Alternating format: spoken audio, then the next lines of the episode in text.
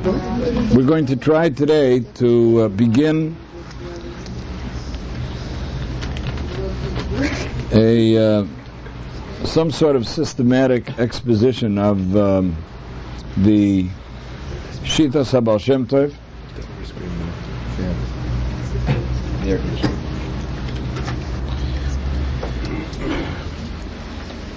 Um, and it's uh, it's not at all easy to pick a particular point of departure, but for want of something better, um, I will uh, begin with the attention which the Baal Shem Tov gave to the Pshutei Am, to the, uh, the, the, the common Jew something which evoked some consternation in, uh, in many circles,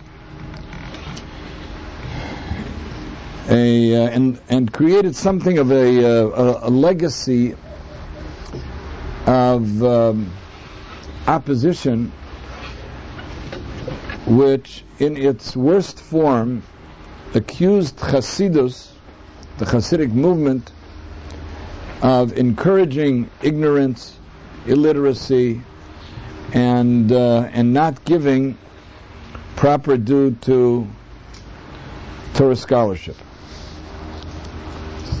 And, uh, while this is a a um, uh, something which is a result of a good deal of confusion, some of it began with the the very clear uh, um, attention and uh, the um, the interest and concern which the Baal Shem Tov himself brought to bear upon the simple folk.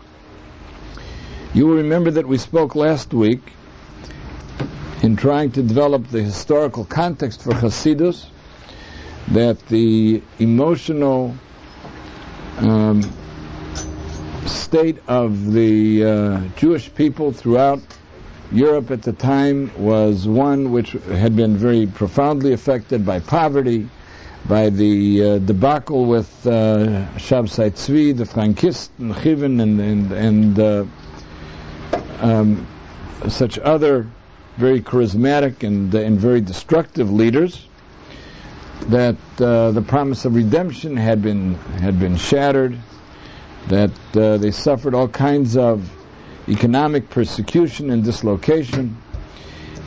And with the supremacy of Torah scholarship from time immemorial and the Jewish people, the simple folk felt estranged and disenfranchised even amongst their, within the context of their own spiritual, um,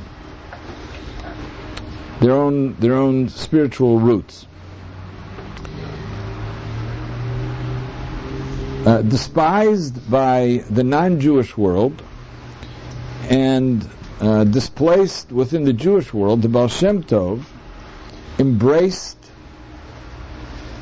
uh, Jews of uh, of every stripe, regardless of how scholarly or liter- literate they may be, and reestablished. And I underscore the word reestablished because there's nothing within this attitude which is um, which uh, which was new to Jewish tradition, but reestablished this central um, feature, this this central concept, this uh, ideological base, which which is best articulated by the Torah itself when the uh, the Torah speaks to Klal Yisrael and says, "Bonim atem Hashem lekecha." Hashem says to to His nation, "You are children of the Lord your God. You are children." Uh, this is uh, captured in a variety of ways in uh, subsequent literature. Um, a phrase which uh, which is is certainly used in Hasidic commentary in Hasidic literature more than than is found elsewhere, which refers to the soul of of every Jew as a chelek Eloka mima'al, as a a portion, a part of the Almighty exalted. That um, that the soul of man is derived from Hakadosh Baruch Hu. That it's a, it's, there's a divine spark in every person. That there's an essence which transcends all physicality, which transcends all corpore- corporeal um, limitations. That there is something which is timeless, immortal, pure, and sublime, which is so because it is of the Almighty Himself. And so, the Baal Shem Tov, uh, philosophically, ideologically, and in practice, demonstrated and um, and taught the fact that um, that every single Jew should understand his royal lineage, that everyone was a child of the palace, that there was aristocracy, nobility, and that there was this this regal, um, uh, kingly presence that was part of every son and daughter of our people. This was manifest in his love for them. This was manifest in his concerns about the trivia and the the even the the um, the, the most earthy concerns that were brought to his attention, and the uh, the teaching that um, the soul of man was a chelek Eloka mima'al became part of virtually every um, the perspective from which all other Hasidic thought was developed. This expression is found in some of the earliest um, some of the earliest works of the Rishonim, the Raavad, in uh, in the Sefer Emunah Ramah, makes specific reference. Bechius Haneshama, he speaks about the, the the the energy, the life force of the soul, which is Chelek Eloka Mima'al. That's how he refers to it, as a, a portion of the divine himself. Um,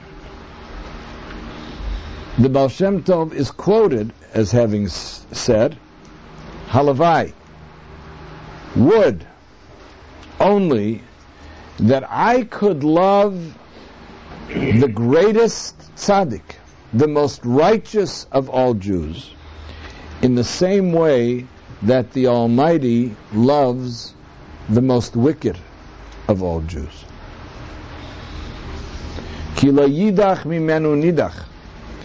The Almighty will not allow His children to be forever condemned. He will not allow them to forever stray. But He will find a way to bring them back so that they can be once again part of His palace. Yisrael af al pi shechata, Yisrael, a Jew even if the Jew is guilty of of transgression, nonetheless he remains um, a part of the Jewish people. Uh, one of the Hasidic commentaries, again, drawing attention to this um, this central concept, comments on something that we find in this week's Sedron, Parshas Kedoshim. And you shall love your friend as yourself. Uh, this is um, something which receives a good deal of attention in the uh, in uh, the Kisvei Hoari, but something which was was yet further um, emphasized in Hasidic thought, the love of a um, fellow Jew, which we will we'll talk about a little bit more, perhaps later on tonight. If not later on tonight, then perhaps next time. Um, that uh, the love of God, and you shall love the Lord your God, your God with all your heart,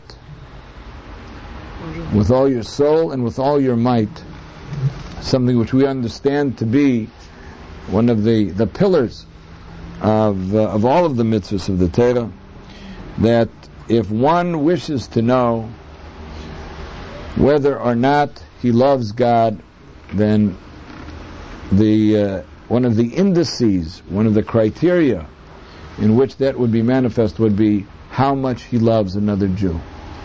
If you love the father, then you must love his child. And if we are capable of being hateful, of bearing a grudge, if we are capable of um, looking down at another Jew, then it's got to be a symptom of the fact that we don't love HaKadosh Baruch Hu. Because if we loved God, we could not hate His children. Rabbi Akiva says, Loving one's friend as himself is a, is a one of the, the basic uh, rules of the Torah. Um, in Hasidic thought, this uh, is interpreted as if you want to know where you're, you fit into Torah, if you want to know how, how sincere your relationship is to Torah, then test it against your love of your fellow Jew. This is the rule that you would use to measure how earnest and how sincere and how connected you are to Torah.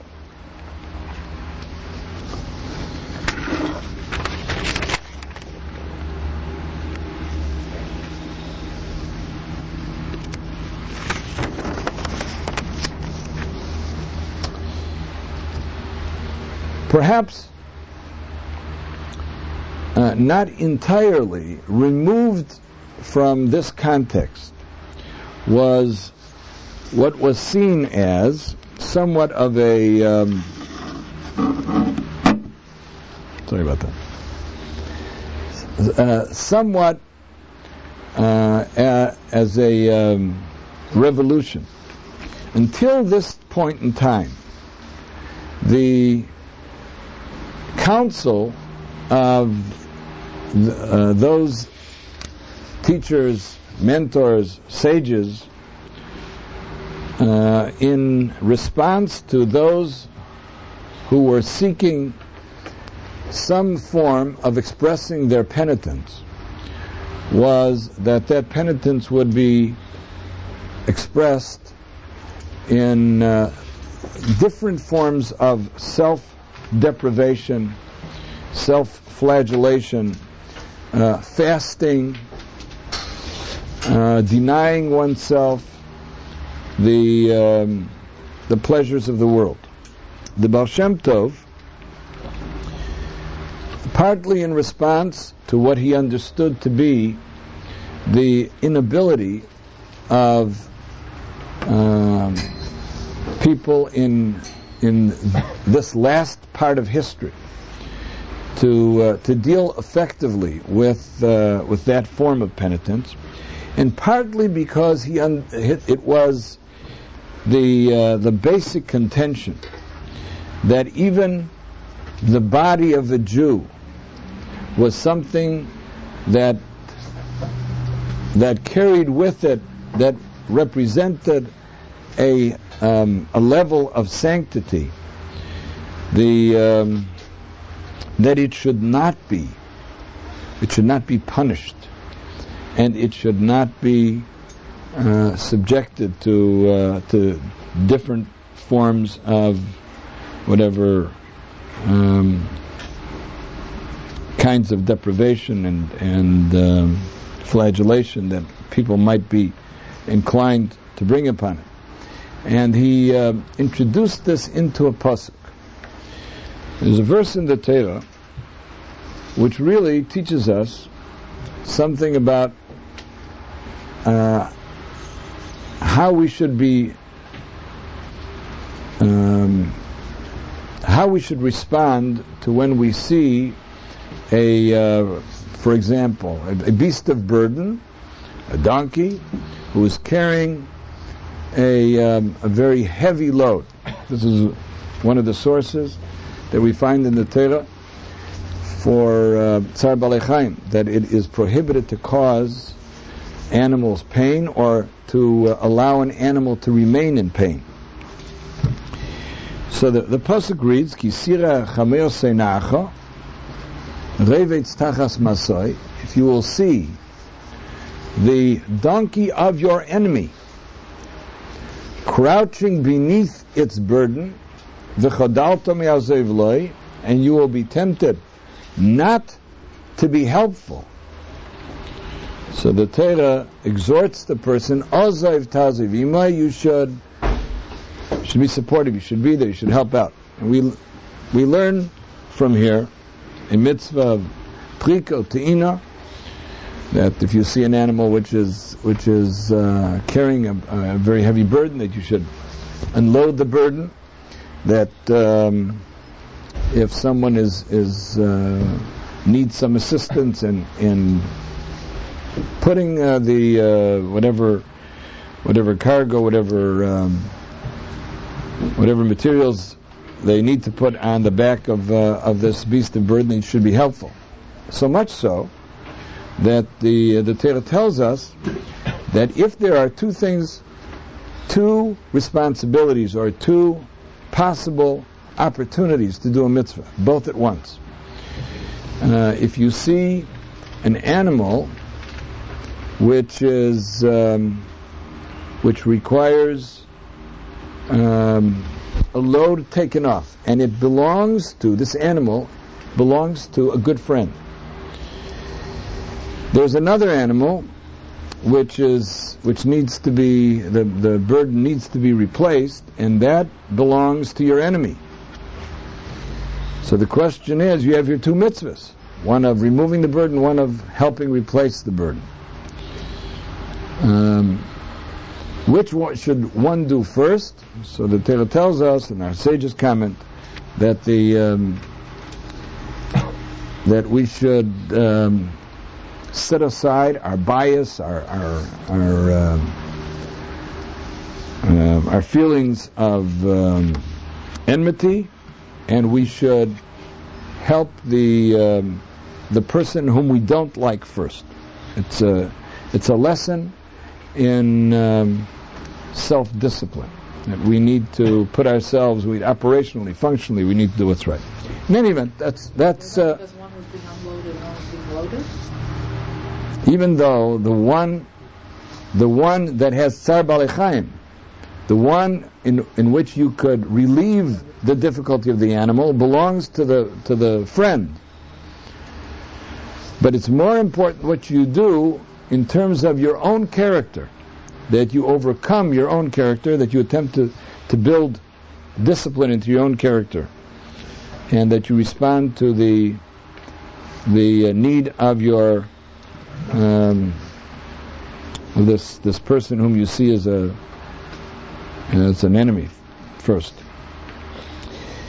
Be all that as it may,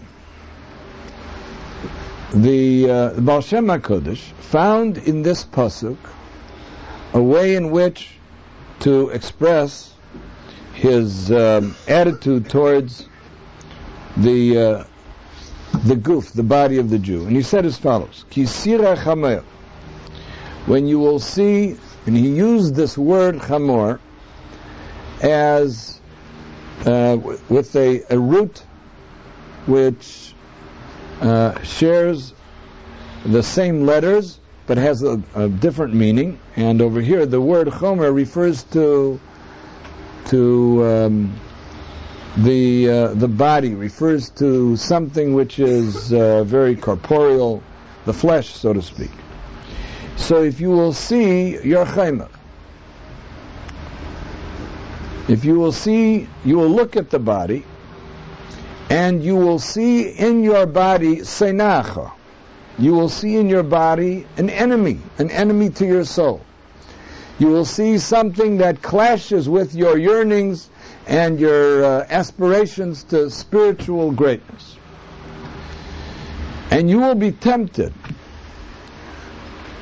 and oh, and you will, and it's tachas masoy. It is crouching underneath its burden. The burden of Torah, the burden of mitzvahs, the discipline which Judaism wishes to bring to bear upon this body, to uplift it, to, to transform it, the body is not responding.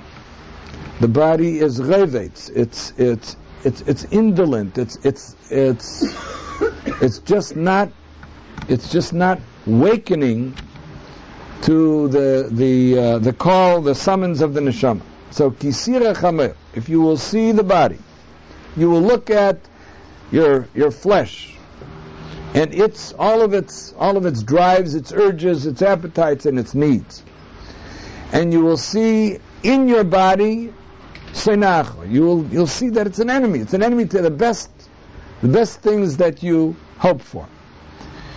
And you will see that it's revetz tachas masor. You will see that your body crouches beneath this burden, the burden that you're attempting to place upon it, the burden, the yoke of Torah and mitzvahs. And you may be tempted to abandon your body and its needs. You will be you'll be you'll be drawn to to not to concern yourself with it, to punish it, to deprive it. So he says, Ozav Tazev Imoy, the Torah tells us, do not abandon, do not reject, and do not punish or deprive the body. Even the body of a Jew is holy. This was this is not to suggest that the Baal Shem Tov was allowing for some of the things that some of the early, earlier, um, and um, and much misled Kabbalists had done, in which they had allowed for uh, all kinds of, of departures from the discipline of Torah in the uh, in the spirit that that uh, the the body is holy that's not what the Baal Shem Tov was saying. The Baal Shem Tov was not espousing that there was any leave to um, to indulge uh, or to um, uh, to break through the the um, the Torah's uh, disciplines regarding every aspect of whether it's it's the way in which Jews eat or the way in which Jews uh, sleep or the way in which Jews conduct any of the uh, their their physical activities. What he was saying is that um, that there's the wherewithal to um, to claim the uh, the goof of the Jew for kedusha, and that it was no longer in his in his view of things, it was no longer um, workable to um, to try to conquer the the um, the physical by uh, punishment or deprivation.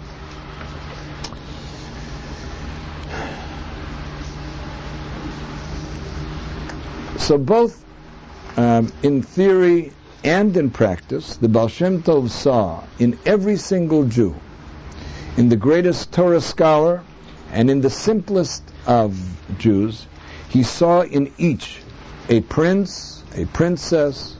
He saw um, individuals who um, carried within them this this divine component, this divine essence, and he reached out to each one um, in uh, in their own idiom.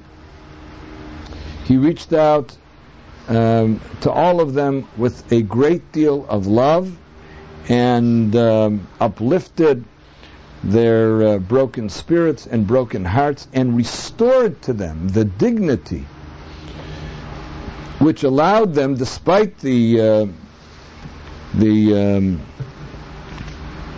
degradation which the world heaped upon them, to be oblivious to that degradation because they knew in their heart of hearts that they were of royal lineage.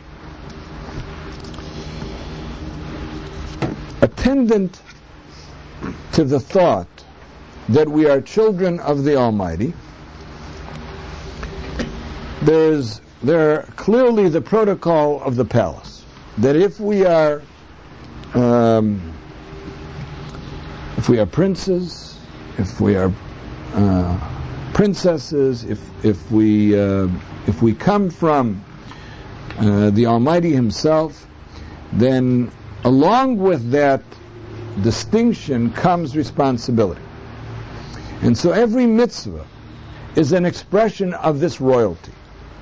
Every mitzvah is a privilege.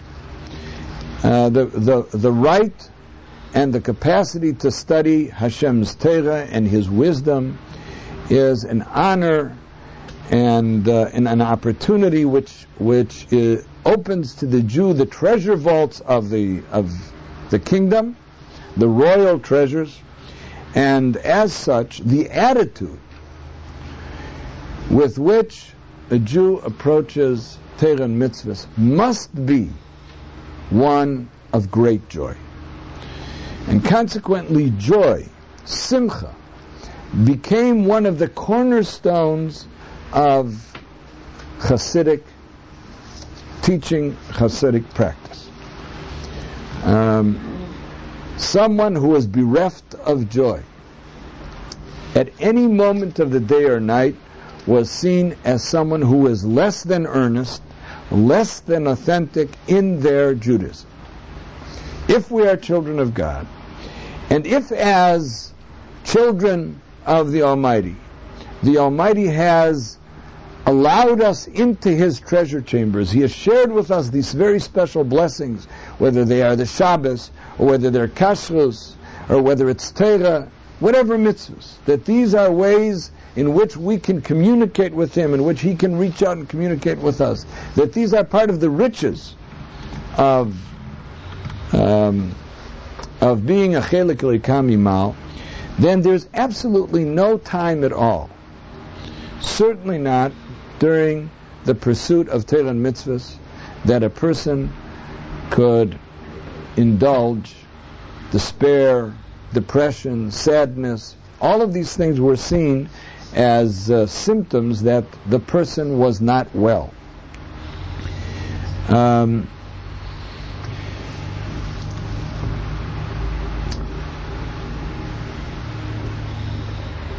some generations after the the advent of Hasidus, one of the Hasidic masters said that the Baal Shem's exhortation that we need to be constantly suffused with this um,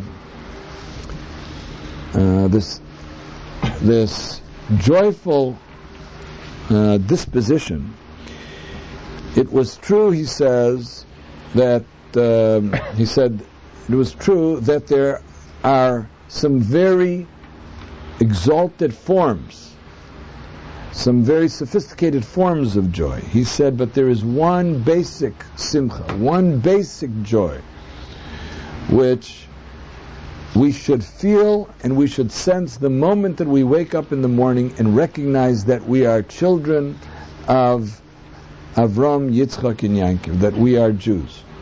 The fact that we are part of this, this elect nation, upon whom the Almighty has um, conferred this this privilege and distinction to make us to embrace us as his children. That alone, he said, if uh, you get up in the morning and you recite the bracha Shalei Gai, I thank you, Hashem, that you didn't make me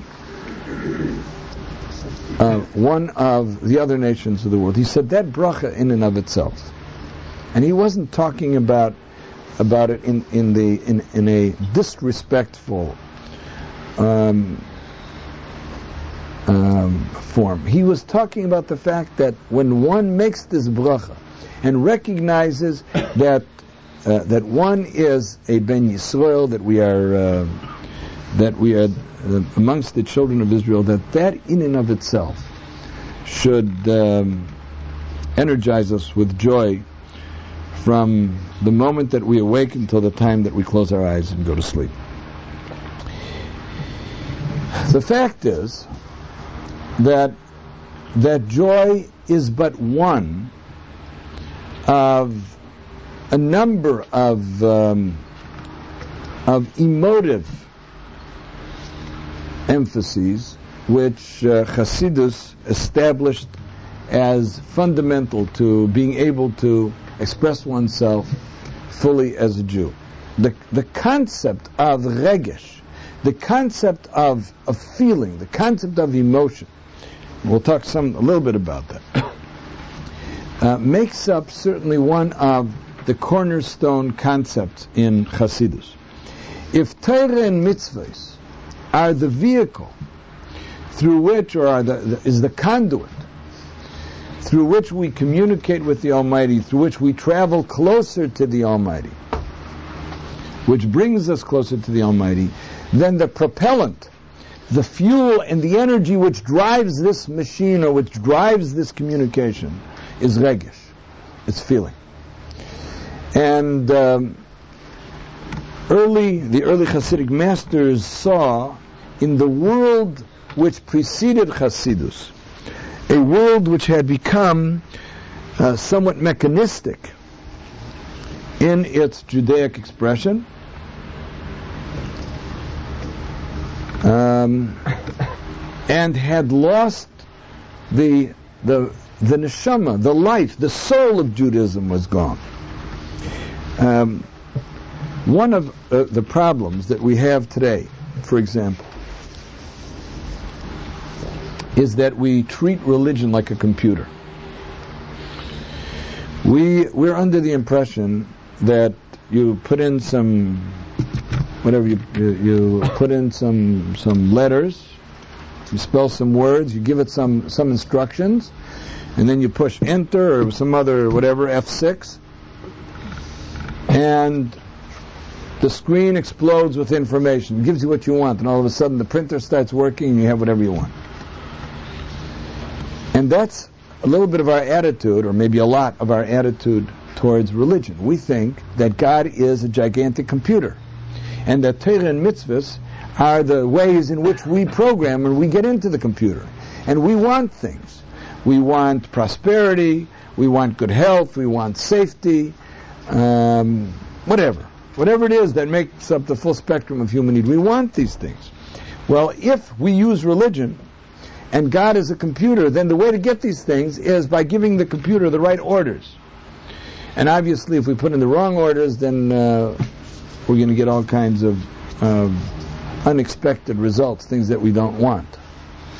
But we have a mechanistic approach. And that doesn't demand the computer is, is without a soul, and uh, the letters that we type in are lifeless. But there is a cause and effect relationship. It, if you do this, then the other thing happens. And that's much of what goes on.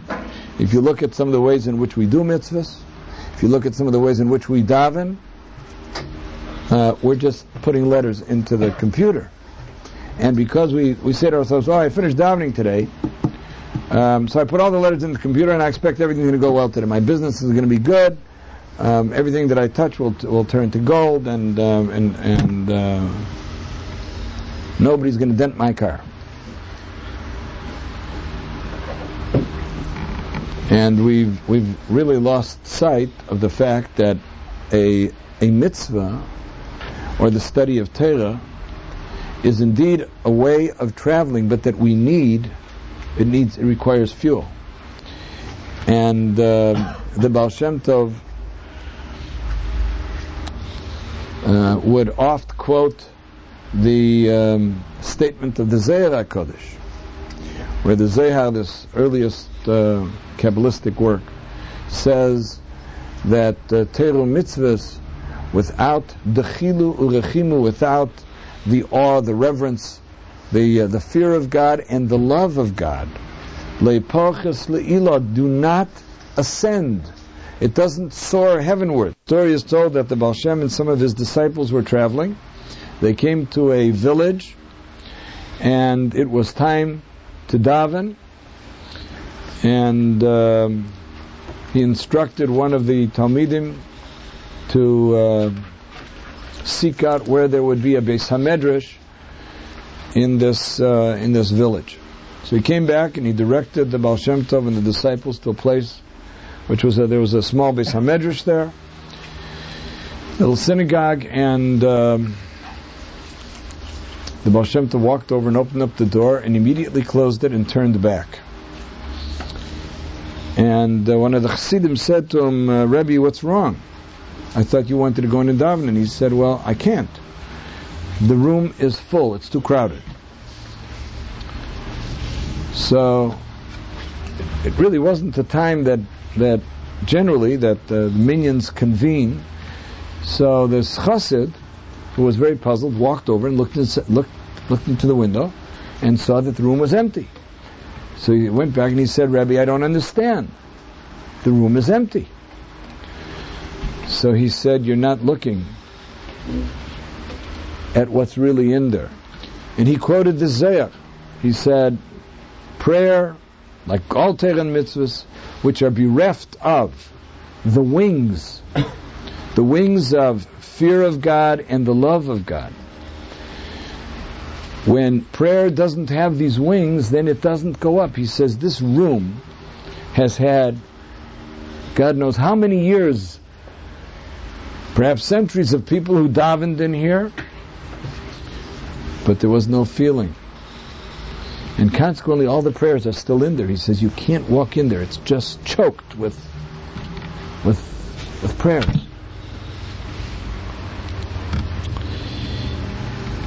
And the Baal Shem Tov, um,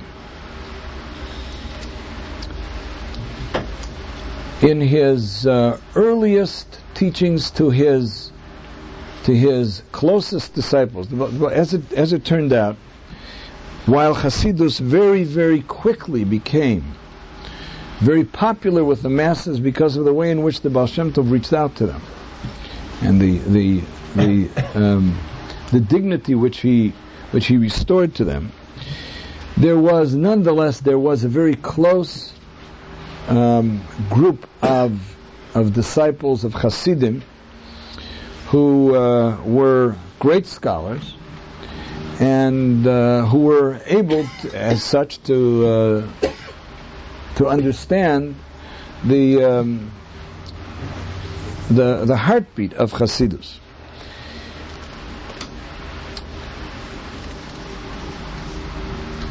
On one occasion, the great Maggid of Mezrich, who was the successor to the Baal Shem Tov, was discussing with one of his disciples, the Baal HaTanya, um, the first Rebbe of Lubavitch.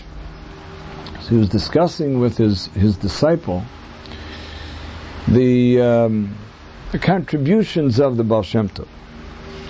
And he shared with him the following anecdote he said to him, We disciples, we his students, were uh, frequently very vexed. There was a great deal of consternation amongst us. The way the Rebbe, referring to the Baal Shem Tov, the way the Rebbe would reach out to the simple folk. He said, there were times that he almost would ignore us in deference to them. He said, I remember on one occasion, he said there was a Shabbos in which there were a great many visitors.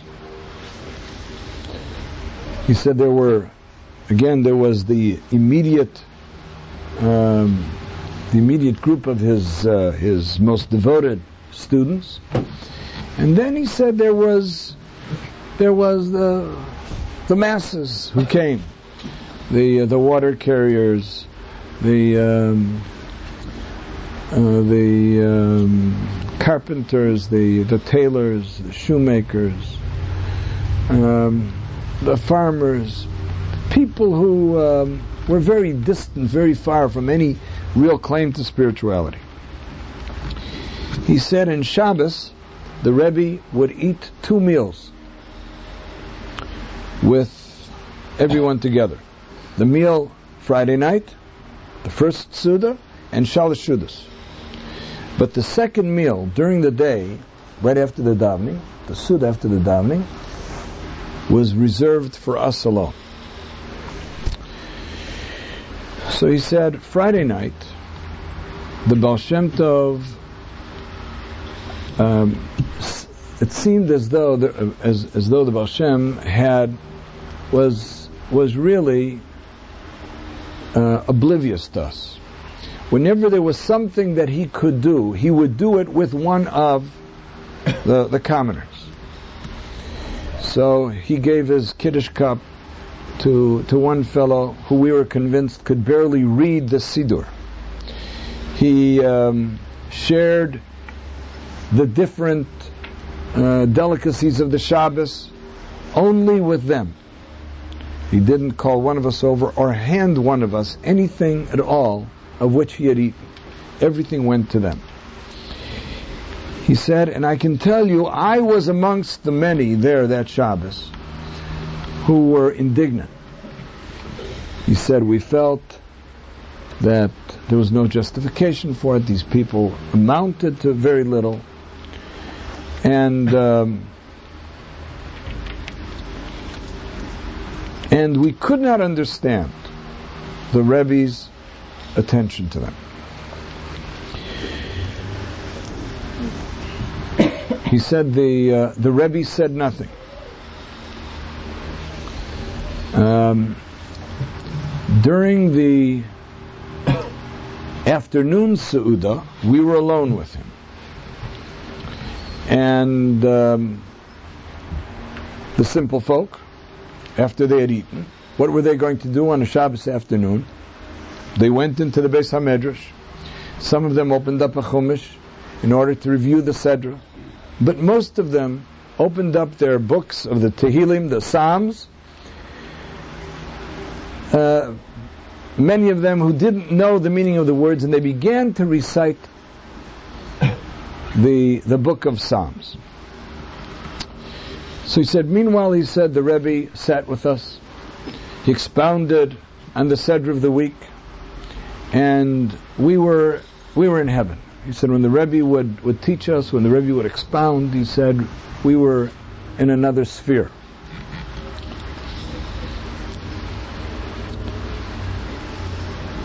And he said, once again, I said to myself at the Suda, I can't understand. He said, we could have had this last night. Instead, last night, the Rebbe was giving all of his attention to those lowly people, to those illiterate folk, and we were virtually ignored. And, and there was so much that we could have experienced just as we're experiencing now. He said, as I was thinking that, the, the Magid confessed to his student, he said, as I was thinking that, a very grave expression took took over the Rebbe's visage. He became very serious, and he was for a period of time he was clearly in, in another world. And then he said to us, he turned to us and he said, I want each one of you to put your arm on the shoulder of the person next to you. So he said, up and down the sides of the table, each one of us put our hands on the shoulder of the next fellow.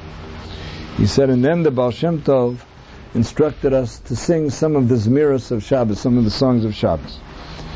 And we sang, and uh, it was a heavenly experience. He said, then we finished, and the Rebbe again seemed to transcend us, to move into a different sphere, and then he looked at us once again, and he said, close your eyes, and do not open them until I tell you. And with that, we closed our eyes. The Rebbe took one hand and put it on the fellow next to him, put his other hand on the shoulder of the fellow next to him, and suddenly, he said, all of us heard the sounds of people reciting Tehillim, people singing the verses of Psalms. He said, I can't begin to tell you what that was like. He said there were voices that were infused with such yearning, with such longing, with such simple, profound faith. People who were calling out to their Heavenly Father just to be connected.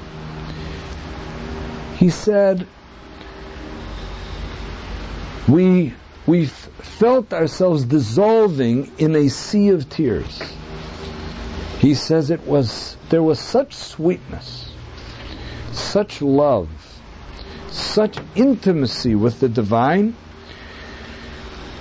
such as that your heart wanted to jump out of it, out of the body. He said, and we, we were privy to that for a period of time. Then the Baal Shem Tov removed his his hands from the shoulders of the people on either side of him and instructed us to open up our eyes. And he said to us, those verses of Tehillim, that longing and that yearning that you just heard came from our Beis HaMedrash. From all of those folk, from all of those simple people, from all of those unlearned people whom you so condescendingly deal with. He said, and that is something which dare not occur. He said, from that point forward, we all had a completely different relationship and a different respect for all of these people. The Maggid concluded the story. He said to Rav Shneur Zalman, he said to him, I want to tell you something. I have never again in my life felt that intimacy and that yearning that I felt that hour. He said, I pray that I might once again have that faith and that closeness which to which these all of these these carpenters and these uh, these shoemakers were uh, were able to achieve.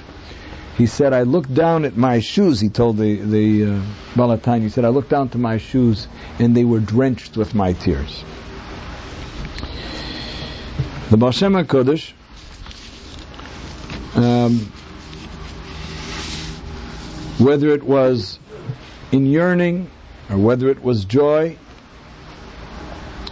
uh, emphasized the need for the soul and the heart to be uh, integrally involved in the service of the Almighty.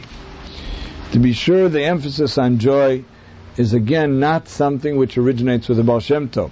It's a pasuk in the Torah.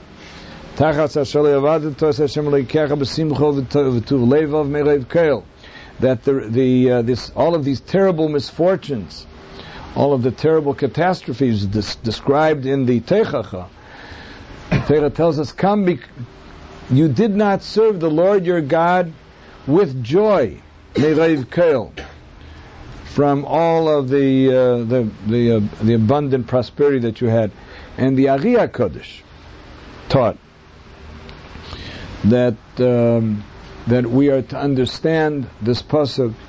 Tachas Hashem leikecha b'simcha u'v'tuv levav that you this comes because you didn't serve the Almighty with joy uh, and with a a, um, a positive disposition, even more than the joy and the disposition that you have when you have all the material things that you want. The Ari HaKodesh said that any of his madregas, all of the lofty achievements of his life came because of joy. And Chasidus echoed and reaffirmed that principle that there, there is no way in which one can approach any of the um, the uh, riches of of Torah without joy. Uh, one of the uh, determinants of that joy we will address at, at, a later date, and that is the uh, uh, again, a, a, a somewhat um, amplified and uh, perhaps revolutionary definition given to Hashgacha Pratis which uh, the Baal Shem Tov launched, and that is the attitude or the understanding of providence. But I'd like to. Um, do you think it's not? Quarter two? Um, I'd like to talk about, specifically about Ahava and Yira, about the love and the reverence or the awe of the Almighty.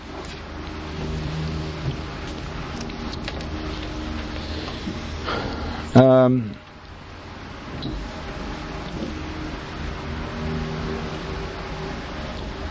there's a concept in Hasidus which uh, which is referred to in a variety of ways, but basically is um, is addressed by the term of haloas hamidos, which refers to the sublimation of midos, which um, over here we will come to understand are the ways in which uh, we um, we treat or, or, recognize some of the basic emotive dimensions and components of our lives.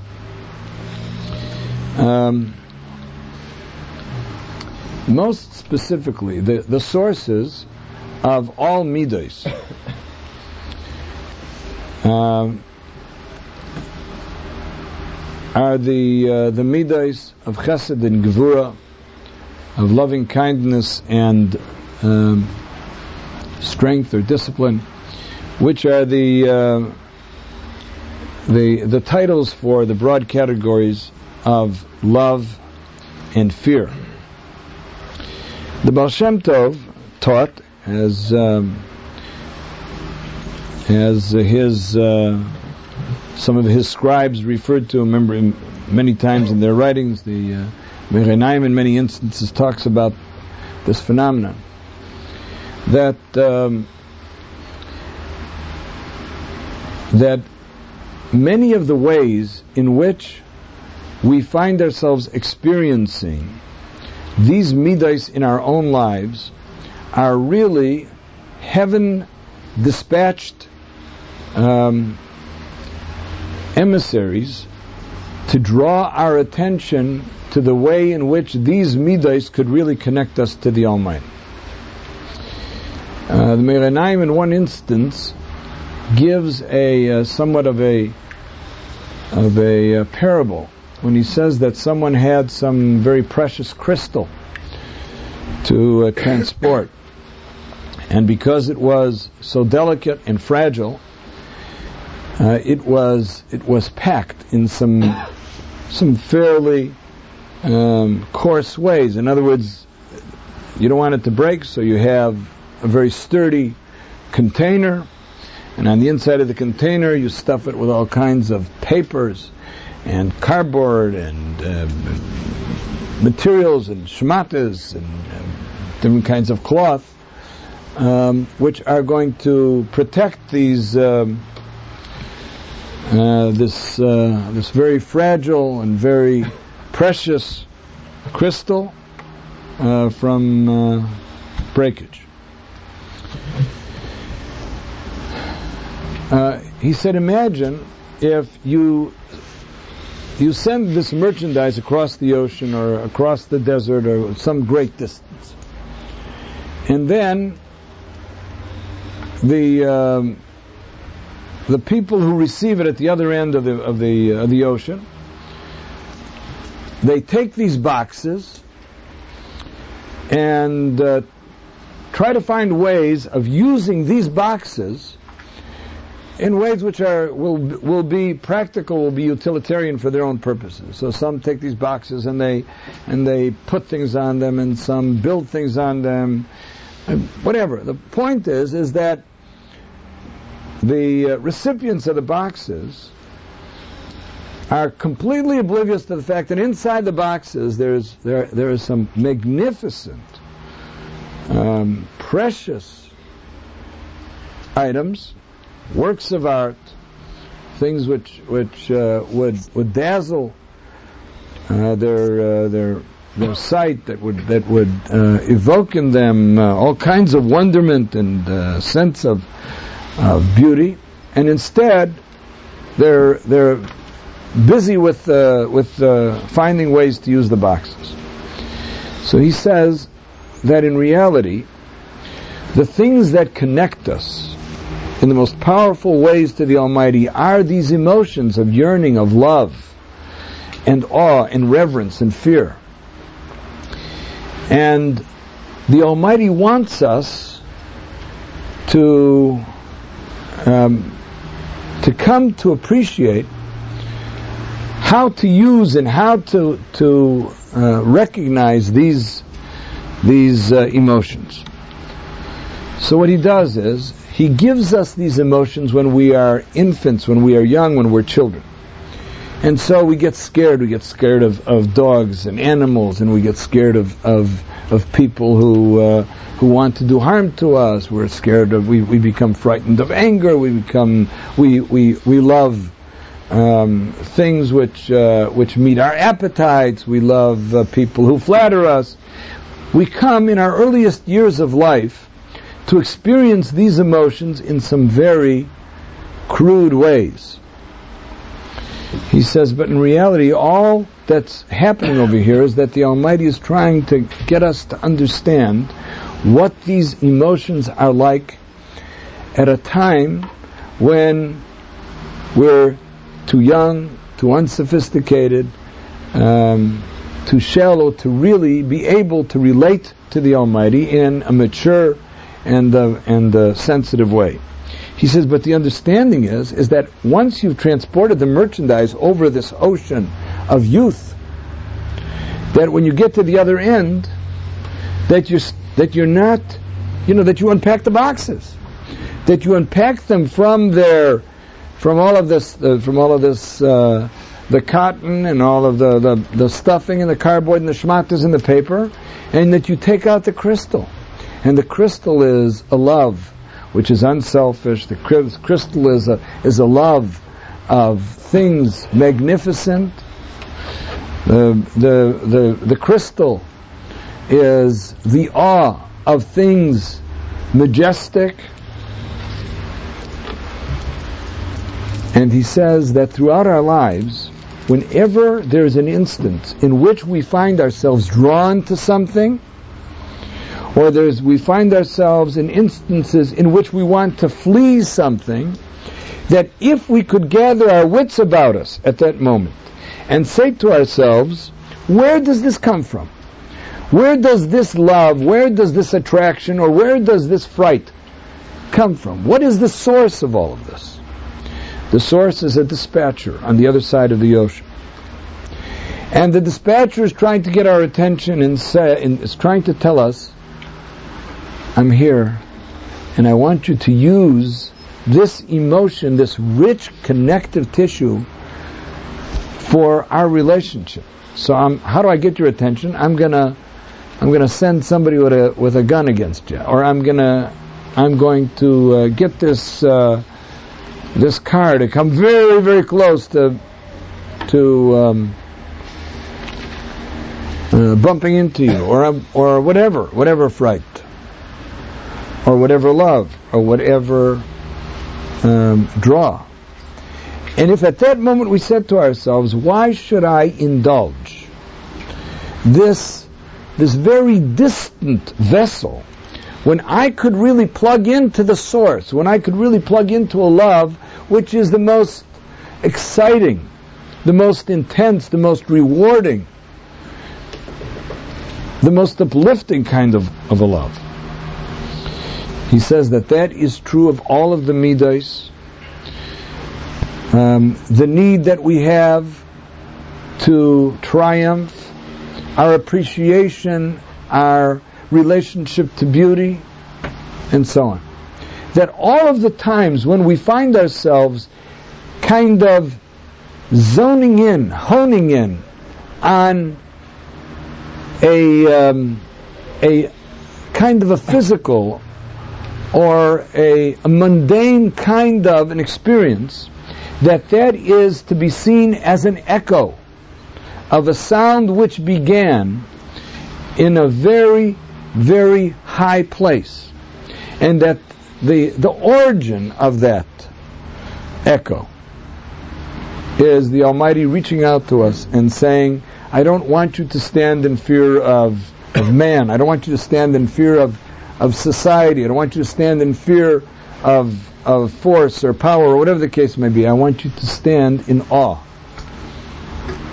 of uh, the grandeur of the divine. Um, I don't want you to be drawn to pizza. I don't want you to be drawn to um, to passion or to lust, because that is a a pale and um, and shallow experience compared to the um, the um, transcendent experience that we could have if we turn to its origin. So the Baal Shem Tov, the Baal Shem Tov called upon us not only to invest um, the religious sphere with uh, the emotions of yearning and love and fear, but to take signals from, to read all of our common experiences as opportunities, as messages, as echoes, as, as a summons to concentrate on the source, to look for these same things in their richest form as they connect us to the divine. So that virtually any of our common experiences become um, gateways to great spiritual experiences.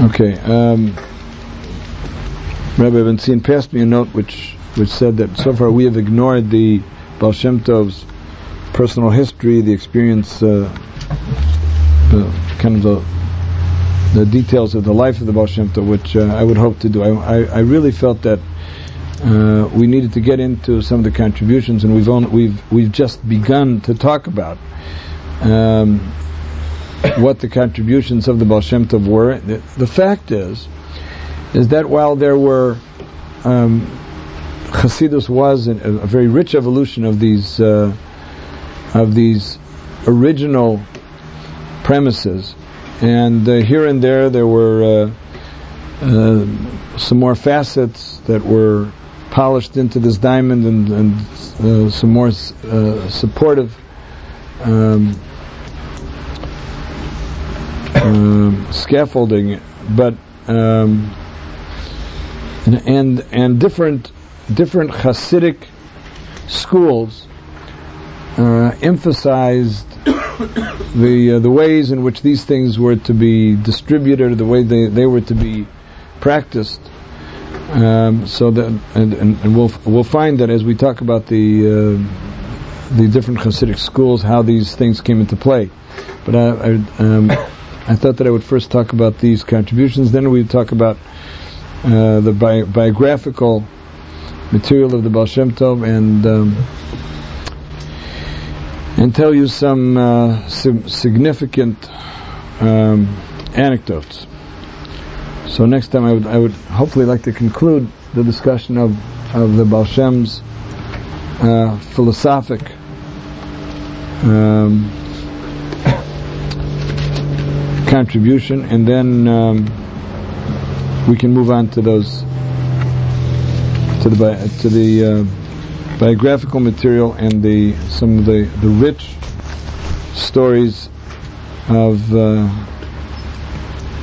of his life.